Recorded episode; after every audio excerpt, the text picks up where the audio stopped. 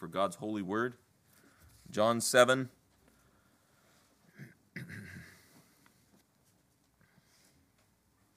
and verse 37, and we'll read 37 through 39. And this is God's holy word.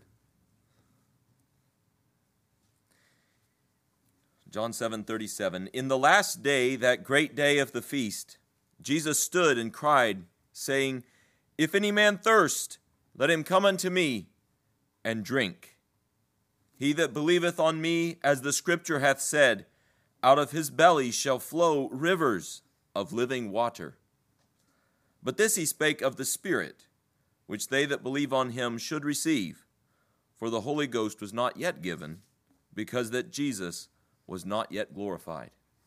Amen. You may be seated. We have already asked God's blessing upon the word. May He indeed work mightily in us by it. Our subject tonight is that Jesus calls thirsty sinners to Himself. Jesus, our Lord Jesus Christ, calls thirsty sinners to Himself. At the beginning of this chapter, chapter 7, here in verse 2, it tells us that our passage is set in the context of the Feast of Tabernacles. Now, the Feast of Tabernacles is when the whole nation of Israel celebrated a camping festival. Well, kind of.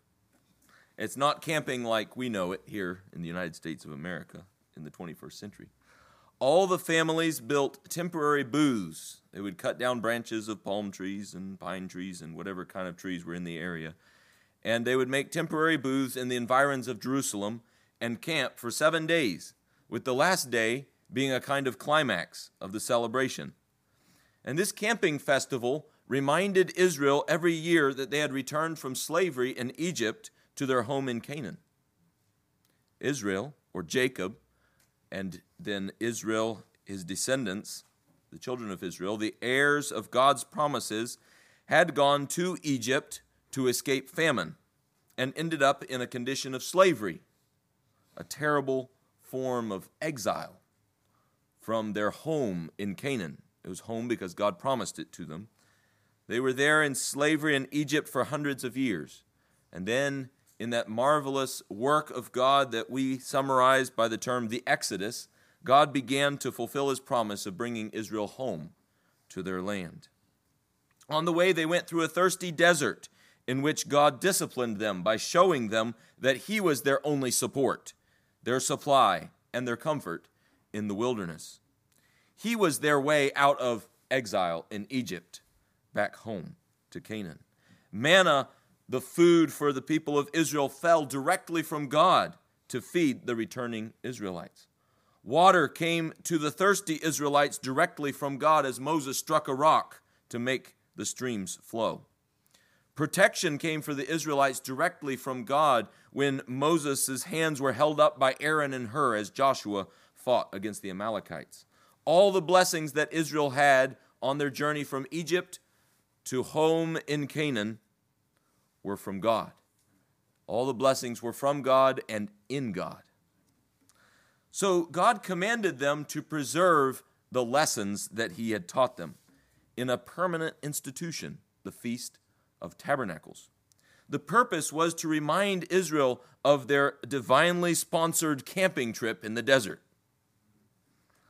In fact, let's go back to Leviticus 23 and just see where he institutionalizes that. Leviticus 23 and verses 42 and 43. Leviticus 23, 42. After describing the various days of the Feast of Tabernacles and how they are to um, keep the celebration, he says in verse 42 Ye shall dwell in booths seven days.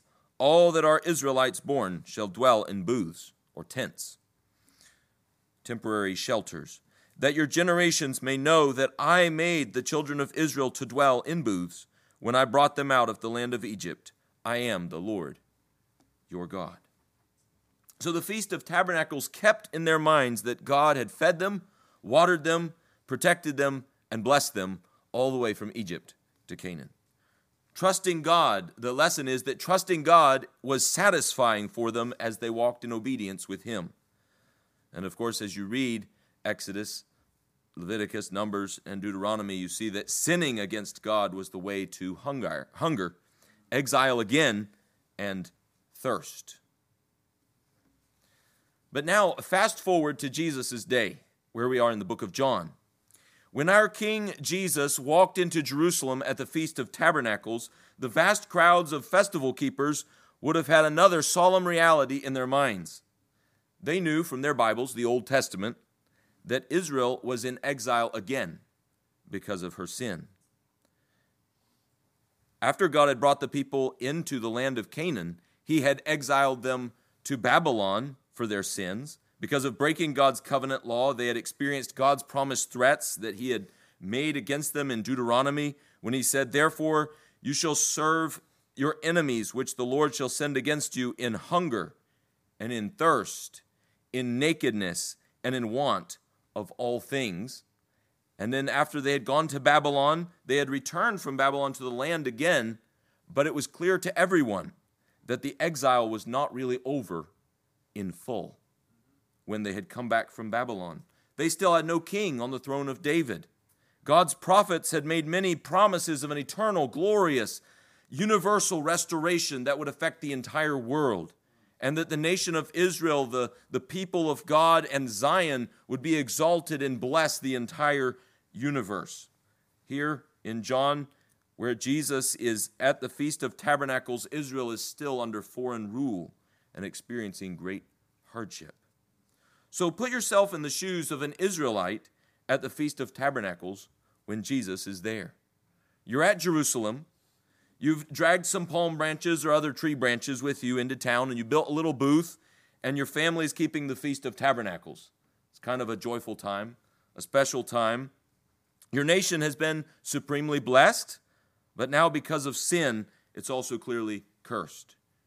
Your joy in what God did with Israel is hampered diminished, almost extinct, because Rome rules over your nation. Unsavory politicians like Herod and Pilate are the puppets under Rome. And sin racks your country. The religious crowd are hypocrites. The common folk are ignorant, confused, unclean, and like sheep without a shepherd. So imagine you're there with the Lord Jesus at the Feast of Tabernacles. Let me get back to John. So the Lord Jesus, it says on the last day of the feast, that great day, the climax of the Feast of Tabernacles, verse 37, it says, In the last day, that great day of the feast, Jesus stood and cried, saying, If any man thirst, let him come unto me and drink. He that believeth on me, as the scripture hath said, out of his belly shall flow rivers of living water. Jesus took a stand as a great prophet of God.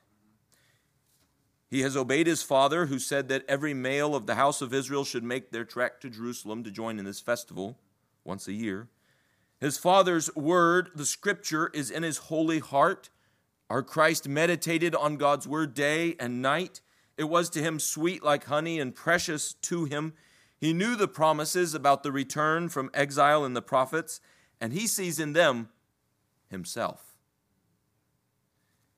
So he ascends Mount Zion in Jerusalem. He enters his father's house, the temple. He stands before the great congregation and he lifts up his voice like a trumpet. He declares loudly, boldly, plainly, publicly If you're thirsty, Come to me. Now, in an earlier part of this chapter, the, the first half of the chapter that we have not read, John recorded a series of questions that revealed that the subject of Jesus, this prophet from Nazareth, was the buzz and stir of Jerusalem during this whole feast. There's seven or eight questions in the previous part of the chapter that all the people who came to the feast are asking. Where is he? Is, is he the prophet that God sent? Could he be the Messiah This shows that when he stands up and startles them with this strange sermonette, they already had in mind his ministry and its possible relationship to the promises of the Old Testament. They're already wondering is he the Messiah? And so when he stands up and says, If anyone is thirsty, let him come unto me and drink, he's making a definite claim on their attention. In verse 31, it said, And many of the people believed on him and said, When Christ cometh, will he do more miracles than these which this man hath done? So this is no unknown person who stands in the temple and cries aloud.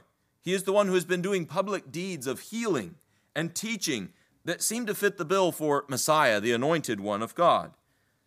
And the Jewish people are all talking, Who is this? Could he be the Messiah? And then he makes his glorious claim about water, living water. Now, I see here, and you could put it a different way, but when we read this, when we, when we see what they say, and then we see what Christ says here in verse 37, he says, If any man thirst, let him come unto me and drink. At least in one sense, he claimed to be the end of exile for everyone who believes. Remember, the whole Feast of Tabernacles is about remembering how God had brought them from Egypt to their home and how God had marvelously provided for them in that. And now they're all coming to celebrate this remembrance of what God has done. And to this crowd who is thinking of what God has done in the past and is now observing their own condition and then thinking about Christ, Jesus, this man Jesus, this prophet Jesus of Nazareth, as they look upon him and they're wondering about him, he's clearly claiming to be the Messiah who brings the end of sorrow to his people. We won't read Isaiah Isaiah 11 and 12, but it, there's I actually had way too much material for this message, so I had to like just like totally trash a whole bunch of it. So, Isaiah, the whole book of Isaiah, it's astonishing how the Lord connects all of the various ways in which He had promised to bless Israel with the promises that He declares are going to be fulfilled when Christ, the Messiah, comes. And in 11 and 12, He promises that Jesse's rod will sprout and Jesse's stem will bud. This, this sprout from the rod of Jesse, this, this bud, from, from Jesse's stem will judge, reprove, and slay his enemies with his mouth. And all creatures that have a natural opposition or danger to one another, like lions putting calves in danger, and uh, snakes putting little children in danger, all of these, these opposed creatures will be reconciled and be in harmony. And, and he puts it in terms of a second exodus as God recovers his re- exiled people puts it in terms of going through floods of water and going through the wilderness and going to home, the place of God's blessing. And then, chapter 12, Isaiah declares that they will then sing a song of praise. And at the middle of that song, it says, Behold, God is my salvation. I couldn't help noticing that that word salvation there is Yeshua. God is my Jesus. God is my salvation, and it is the generic word for salvation. But that's, that's the way the generic word for salvation is all through the Old Testament. It's Yeshua. I will trust and not be afraid, for the Lord Jehovah is my strength and my song. He also is become my salvation. He's actually quoting from Moses' song of praise. Therefore, with joy shall ye draw water out of the wells of salvation. So when Messiah comes, he's going to do all of these amazing works and salvation, the blessing of God, which of course old Israel probably thought primarily in terms of physical things like, you know, all kinds of bounty and blessing in the land, but out of all of these works that the Lord would do, this salvation would well up and all the people would be satisfied with the water of God. The blessed refreshing streams of gladness and joy that come from God Himself. And so, as they celebrate the Feast of Tabernacles, when this one, they're wondering, is he the Messiah? When he stands up and says, If any man thirst, let him come unto me and drink. They will say, He's claiming something. He's claiming to be the one who is supposed to bring all our sorrows to an end. And he is. That's exactly what he's doing. To a crowd who is concerned about how this prophet relates to the Old Testament, this prophet Jesus is claiming to be God, come to fully restore them from their sorrows. Not only a prophet of God, but he's getting the language from God's words of the Old Testament. He's strongly alluding to Isaiah 55. And that's God speaking. Ho, everyone that thirsteth, come to the waters. He that hath no money, come ye, buy and eat. Yea, come buy wine and milk without money and without price. Incline your ear and come unto me. Hear, and your soul shall live. And I will make an everlasting covenant with you, even the sure mercies of David and we won't get off on a rabbit trail, but Peter says that's the resurrection of Christ, if you look in the book of Acts. Behold, I have given him for a witness to the people, a leader and commander to the people. Seek ye the Lord while he may be found. Call ye upon him while he is near. Let the wicked forsake his way, and the unrighteous man his thoughts. And let him return unto the Lord, and he will have mercy upon him. And to our God, for he will abundantly pardon. And so when our Christ stands up and says, If any man thirst, let him come unto me and drink. They say, Whoa, he's like claiming some stuff from Isaiah, some big passages in Isaiah. And I declare to you, on the basis of not only what we've looked at, but the whole revelation of God's New Testament, God's promises, and God's record of the life and ministry of Jesus Christ, that He is God's Messiah, the promised anointed one of God, and he is God himself. John chapter 1 tells us that the Word was in the beginning with God and was God. And that his blessings are poured out not only for national Israel, but for all nations of the world. Jesus is the Messiah for the world, and he is God. He is both God's Messiah and God himself. And he declares to you and to me and to each and every one of us. In whatever condition we are in, if you are thirsty, come unto me and drink. If any man thirst, let him come unto me and drink. He that believeth on me, as the scripture hath said, out of his belly shall flow rivers of living water. So, as we hear his little sermonette, after we realize who he is, that Wait, it's that prophet from Nazareth who was, we were wondering who, wait, there he is. Some people had wondered, is he coming to the feast? Well, now they know. Here he is. He's right there. And they get over the shock and that, wait, he's, he's appealing to Isaiah. Okay. But what did he say? If any man thirst, recognize your thirst. Recognize your thirst. If any man, Jesus says, he aims to capture the heart of every individual man, woman, boy, and girl. The specific term man is actually not in the original. The original is simply general. If anyone thirsts, let him come unto me and drink. Anyone, anyone, if anyone is thirsty, come to Jesus and drink. What is thirst? Well, in the context of the Word of God, the thirst that he's talking about here is the experience of the results of separation from God. And then, secondly, it's the direct sense of a separation from God. So, first, the experience of the results of separation from God. God created Adam and Eve, the original pair of mankind, to be in communion with Himself.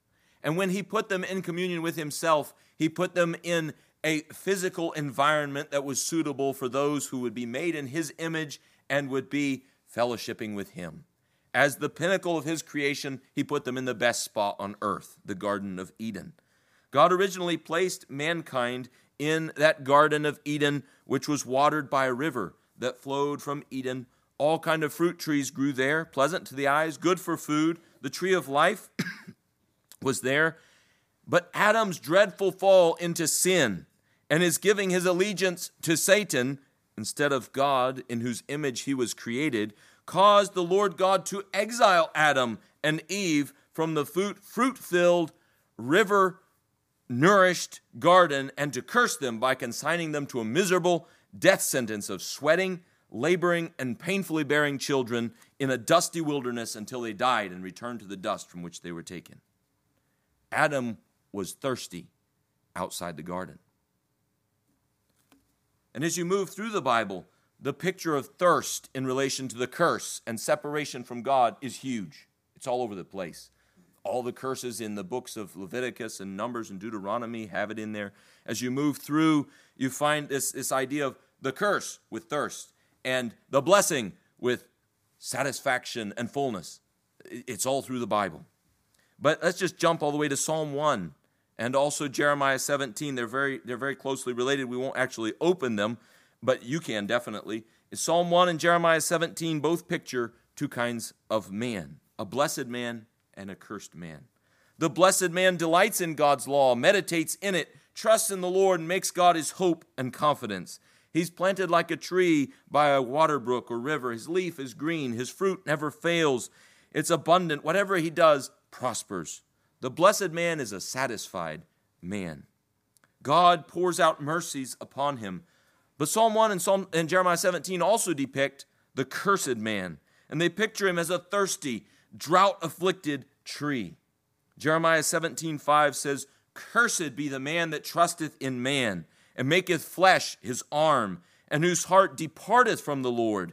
For he shall be like the heath in the desert, a dried and withered up desert plant, and shall not see when good cometh, but shall inhabit the parched places in the wilderness, in a salt land and not inhabited.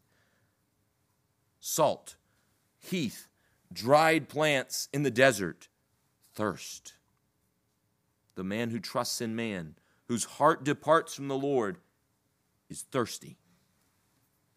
He's been exiled, pushed out of God's presence. He is fruitless. He's abandoned. He's sent out into the wilderness. Let me ask you are you thirsty? Are you experiencing the results of separation from God? Are you cast out of God's presence? Are you like a dried up, fruitless tree in the desert, separated from the living God? The Lord Jesus is calling you. God is calling you. God is calling Adam, who has been pushed out of the garden. Anyone who thirsts, Jesus says, come unto me and drink.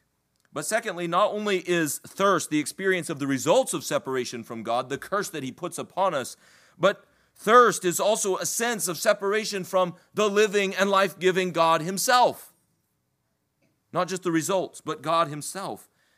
And this kind of thirst, this sense of being separated from God, is like a light of dawn on the horizon before the sun comes up.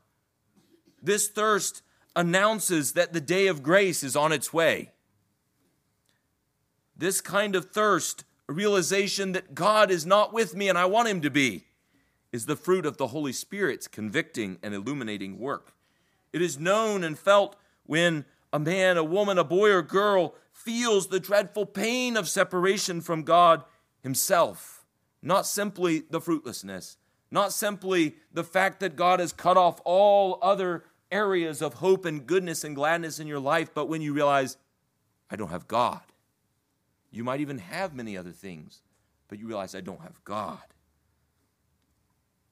And you feel the pain of that separation. This thirst moans and bewails because of its distance from the God of life. It feels the evil and terrible wickedness of its own idolatry. Jeremiah chapter 2 is part of God's indictment against Israel and he says, Let heaven be astonished and horribly afraid, my people have committed two evils. They have forsaken me, the fountain of living waters, and they have hewed out cisterns, broken cisterns that hold no water. And a man who has this thirst, this sense of separation from God, he realizes, I've been pursuing other things. I've been finding satisfaction for my thirst in other things. I want God. I'm tired of this idolatry. It cries out with holy David when he was experiencing what felt to him like exile from the merciful, merciful presence of God. Therefore is my spirit overwhelmed within me. My heart is desolate. I remember the days of old. I meditate on all thy works. I muse on the work of thy hands. I stretch forth my hands unto thee. My soul thirsteth after thee as a thirsty land. Unfortunately, many who are a thirsty land, who are the heath and the desert, who have been cast out of God's presence, do not feel it. I doubt Nabal, that churlish man, felt his distance from God. He enjoyed his earthly things, but they were all cursed earthly things. But David, who was actually physically suffering more than Nabal, felt separated from God at this point in his life when he writes Psalm 143 and he says, My soul thirsteth after thee. Not thy stuff, but thee. As a thirsty land. God created you in his own image. He gave you, he gave Adam and Eve and all of us as well dominion over his entire creation. He supplied us with all kinds of good things in that creation so that our service to him would be sweet and enjoyable as we walk with Him. But because of our sin, we have submitted ourselves to God's enemy, Satan, and the curse of God's law rests upon us. We should feel our thirst, our separation from God. We should consider our sin and look around ourselves and consider the reality of God's judgment. War is judgment, fires are judgment, car accidents, death, all of these things are part of the sentence that God has put on this world. Not that each of those things is given for a particular sin, but that all of it comes because of sin in general. We are an accursed world under the curse. Every death is personal exile from the mercies of God in this world. And for those outside of our Lord Jesus Christ, their death is eternal exile from God's presence. And there, like that rich man, they will thirst forever. The worm will not die, and the flame will not be quenched. So, Jesus, the Lord Jesus Christ, stands in that last day, that great day of the feast. He stands in public before the entire crowd and he cries out. He doesn't whisper, he doesn't say it to his 12, he says it to all. If any man thirst. If anyone thirst, let him come unto me and drink. He that believeth on me, as the scripture hath said, out of his belly shall flow rivers of living water. How does this amazing Jesus satisfy the thirsty soul? If thirst is separation from God, the Lord Jesus deals with that separation and brings the exiled home. This holy mediator, this man on earth and God in heaven in one person, brings God and man together. He is God, and He satisfies our created need for God. We were created in the image of God for a relationship with God. We were wired for communion with and fellowship with God. That's why people are always worshiping something, if not the true God. One of our most important appetites is loving God, desiring God, experiencing God, experiencing His power, His mercy, His love, His holiness. And this appetite for God is marred by sin. So people often worship idols or themselves or some other thing, eternal matter or whatever. But this appetite to worship God, this, this thirst to know the ultimate reality of the universe, this thirst to know the one who is infinite and glorious above all comprehension, is met in us by knowing Jesus Christ, because he is God. But not only is he God, as it says in John 1, in the beginning was the Word, and the Word was with God, and the Word was God, but also he is man. And he brings God closer to us in a way that would never have been without such an amazing Savior. Because there in that same John chapter 1, he says, The Word was made flesh and dwelt among us, and we beheld his glory, the glory as of the only begotten of the Father. But not only is he God and man, and he brings us together by his nature, but he is a great Savior for sinners. And that's why he comes before them and says, Come unto me and drink. Because he's a great Savior for sinners. And that meets us with just what we need in our thirsty, sinful condition. We've already heard that sin exiles us. Thirst, drought, famine, suffering are the result of sin. And sin has several things that must be dealt with. Sin has to be paid for, and Jesus paid for it. God told Adam, "The day you eat of tr- you eat the tree that's in the midst of the garden, you will die." And therefore the wages of sin is death, and therefore the soul that sins must die. Total and universal destruction is what we deserve. All of us should spend our eternity in the bottom of the eternal lake of fire. Well, it's a bottomless pit, so there is no bottom. But in the same book of John, we read John the Baptist's bold declaration Behold, the Lamb of God that taketh away the sin of the world. A lamb in the Old Testament was offered as an atoning sacrifice to carry away the sin guilt of the person who offered it. Now, those were animals. They couldn't really take away sin, they were symbols of something greater. Jesus is that sin bearer. He's the one who can stand in and take God's wrath in full and carry it away. And John's gospel goes on to record that he did exactly that. Through his sinless life and his sacrificial death, he atoned for the sins of his people. He paid the price. Oh, a thirsty soul will be refreshed by knowing that sin has been atoned for. Paid in full, the debt is paid. So Jesus says, If you're thirsty, come to me. I'm the sin debt payer. But two, sin has to be cleansed, not only paid for, but we have to be washed and purified. Oh, and the blood of Jesus cleanses us from all our sins. Based on the work of Jesus atoning our sins, our sins are forgiven for his name's sake. Then our hearts are also purged from an evil conscience. And then we're washed and sanctified. And Paul says this in 1 Corinthians 6, where he says that we were very filthy sinners, but you're washed. You're sanctified. You're justified in the name of the Lord Jesus and by the Spirit of our God. But not only do we have to be, does our sins have to be paid for and cleansed, we also have to be reconciled to God. A relationship has to be restored. We are reconciled to God by the death of his Son. We therefore receive all the benefits of being on good terms with God. Amazing gifts flow to us from Jesus. That's why he stood up boldly. I can't do that. I can't stand up in front of people and say, Come to me, and I'll satisfy your deepest longing. That would be absurd.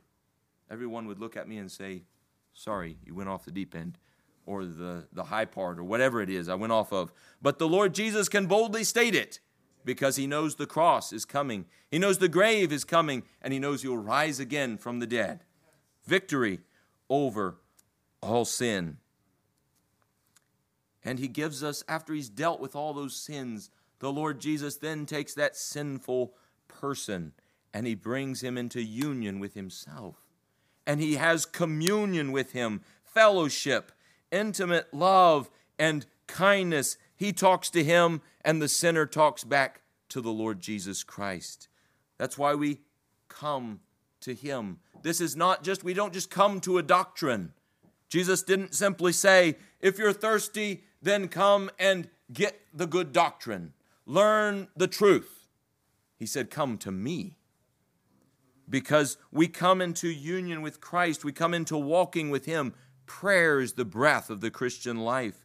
We're refreshed as we talk to him and he talks to us through his word. He strengthens us directly by his Holy Spirit. He answers our prayers. We abide in him and he abides in us. We serve him and he directs our lives. We have a living, moving, real relationship with a living, eternal, glorious being called the Son of God who became a man and is now seated at the right hand of the Father. And therefore, he could stand before sinners and say, Come to me. So come, come, come, come to Jesus and drink. The living water that he has to offer is free. If you're a believer in Christ already, come, come some more, come closer, come more, come more often, come more thoroughly. But how do we come? The method of coming is simply believing. John chapter 7 here, and the next verse, um, verse 38 He that believeth on me, as the scripture hath said, out of his belly shall flow rivers of living water. What is coming? Believing. The Lord Jesus found a thirsty woman on a well one day in John chapter 4. She was a filthy woman, not only an abused woman, but an abusing woman. She was worthy of exile from God's presence. If law keeping makes you a blessed woman, she was the opposite. She was a marriage breaker, a destroyer of God's holy institution, and she was thirsty. How did she come? She believed. Even that bad, all they have to do is believe? Yes, to come. Now, they won't stay that way because they're going to be justified and sanctified and regenerated and all the things that God has for them. They're going to enter into communion with Christ and they're going to fellowship with Him the rest of their days. He won't leave them there. But she believed and she drank and was satisfied. Jesus promised her in John 4 10 and 14 If thou knewest the gift of God, and who it is that saith to thee, Give me a drink, thou wouldst have asked him, and he would have given thee living water. Whosoever drinketh of the water that I shall give him shall never thirst. But the water that I shall give him shall be in him a well of water springing up into everlasting life. A very closely parallel passage to the one we're in.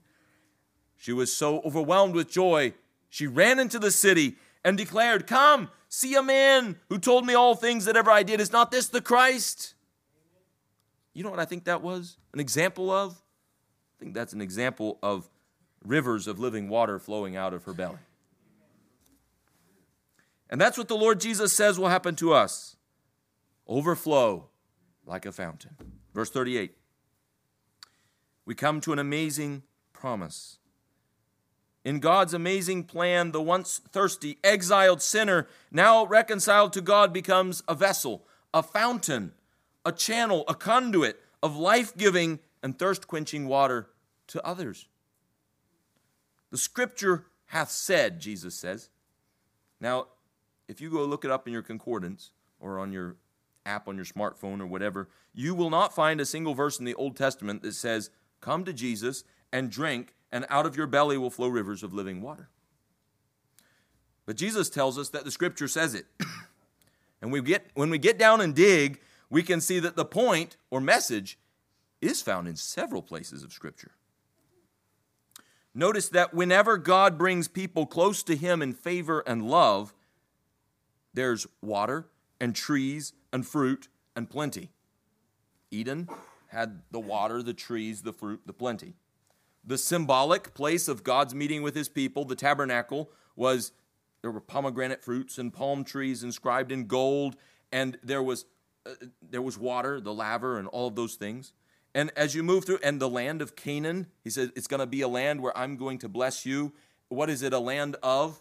Well, flowing with milk and honey, but also a land of brooks of water and of plenty of all of these blessings. And notice that whenever they sin and rebel against his goodness and mercy, there's drought and death and fruitlessness and suffering.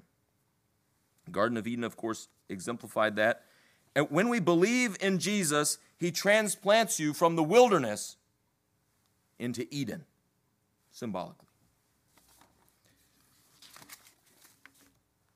I had other examples to go and look at, but you can be glad I took them out because we are at the end of a day, not the beginning. So we'll jump right to Ezekiel 47. If you go with me to Ezekiel 47, like I said, whenever there's God's blessing, there's these water and trees and fruit. Whenever there's God's curse, there's drought and dead plants and no fruit. But go to Ezekiel 47, we have an amazing picture. We have a picture of a temple in the, in the chapters that come right before it. Ezekiel lived during the Babylonian captivity which was when God had exiled the people of Judah because of their gross sin against his covenant. And God gave Ezekiel an extraordinary vision of a glorious temple into which God's presence would return. At the beginning of Ezekiel, God's presence leaves. It, it, goes out by steps. He sees these visions of what people are doing in God's temple, and each time he has one of those visions, God's presence moves further out the, the glorious vision of all those wheels and the cherubim and the, the, he says the, the likeness of a man but he never says he saw a man. But a likeness of a man moves further and further until it goes out of the city out of jerusalem. And then when god gives him the vision of the temple then he comes back. The glory he says it was like the vision that i saw by the river Chebar, which was at the beginning of the book. He says the glory of god came back to this new temple. Now this temple is, and, and he ends the book with the simple statement the Lord is there. The Lord is with his people, he's dwelling with his people.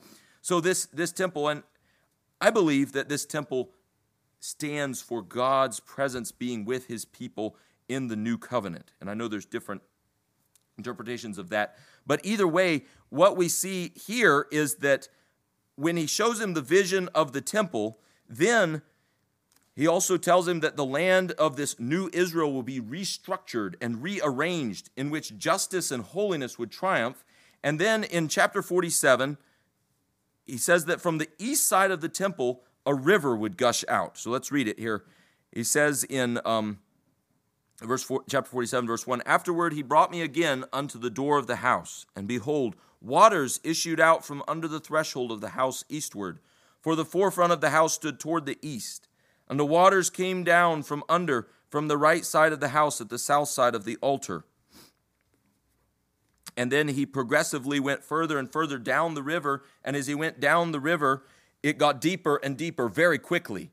First, it was up to his ankles, then it was up to his knees, then his all the way up to where he, he says in verse 5 that it was so deep that it was waters to swim in, a river that could not be passed over. And then the water keeps flowing on down the valley. And in verse 7 Now, when I had returned, behold, at the bank of the river were very many trees on the one side and on the other. Now, trees remind us of the Garden of Eden. Then said he unto me, These waters issue out toward the east country and go down into the desert and go into this sea, which being brought forth into the sea, the waters shall be healed. And then he goes on to talk about the multitude of fish and how that these the trees in verse 12 he talks about how the, the fruit of the trees would be for medicine and the fruit would also be for eating. It's the idea of a total reverse of the curse. But where is it coming from? It's coming from the temple of god the place where god meets with his people. Now maybe there will be a physical place like this someday in some somewhere in the world but i know that it definitely epitomizes the glorious temple that we see in the New Jerusalem in Revelation, chapter, the, the last three chapters of Revelation. And I think that the Lord Jesus is appealing to this right here. Isn't it John who tells us in John chapter 4, where the Lord Jesus tells us, tells the woman at the well, that we're not going to worship God in Jerusalem anymore or in Mount Gerizim. We're going to worship him in spirit and in truth. And the Lord Jesus in John as well tells us that his body is the temple. Because they say, what? Eh, eh, because the Lord Jesus told them when he cleaned the temple out, that he said, Destroy this temple and I'll build it again in three days. He was talking of the temple of his body. And of course, as we move through the New Testament, we see that God's people are his temple. So if God's people are his temple, and Jesus is making a promise about the Holy Spirit, and then he says, Out of your belly will flow rivers of living water, I believe he's appealing to pictures like this. And there's more. There's Joel, um, Zechariah as well. We won't go into all of those, but we can be perfectly clear what he means Because in verse 39, he tells us. So, John 7 and verse 39, he says, This spake he of the Spirit, which they that believe on him should receive. For the Holy Ghost was not yet given, because that Jesus was not yet glorified. This is the Holy Spirit. Are you drinking from Christ? If you are, then by the power of the Holy Spirit, you will thrive, you will bear fruit, and you will be a blessing to the world around you. The New Testament is full of this idea that believers in Christ transform everything around them. They are salt, they impart a flavor to the world. They are light, they shine and reveal. They are fruit bearers, and that fruit that they bear is neighbor transforming. Galatians chapter eh, eh, end of Galatians, love, joy, peace, self-control, those all affect other people. It's not just internal things that happen inside. When you love, it goes out. When you're joyful, people around you are affected. they are a holy nation, a peculiar people, because they are a spiritual people created by God to show forth his praises. so, the Lord Jesus stood on that last day of the feast, and he declared, If any man thirst, let him come unto me and drink. He that believeth on me, as the scripture hath said, out of his belly shall flow rivers of living water. Are you thirsty? Come to Jesus. Have your sins separated between you and your God? Come to Jesus. Do you long for God's presence? Come to Jesus. Are you drinking from Christ? Come to Jesus more. Drink more. Live more. Is living water flowing from you to others around you? Let it flow more. Commune with Christ more. Believe his promises more. Open the channel, remove the blockages, and let it flow. Amen. Let's pray. Our gracious Lord Jesus Christ, we praise and bless your name. Thank you for this word. Speak it to our hearts. Cause us to hear. Oh Lord, the terrible thing about exile from your presence is that we're so sick, our ears are closed. Oh, touch our ears and open them that we might hear. Lord, that every one of us here would love you, trust you, believe in you, and drink deeply, and then be a blessing to those around them. Have mercy on us, I pray. Strengthen us for Christ's sake. Amen. Please stand with me.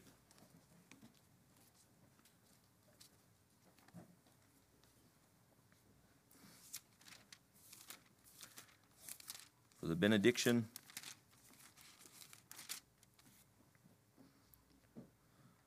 The grace of the Lord Jesus Christ and the love of God and the communion of the Holy Ghost be with you all.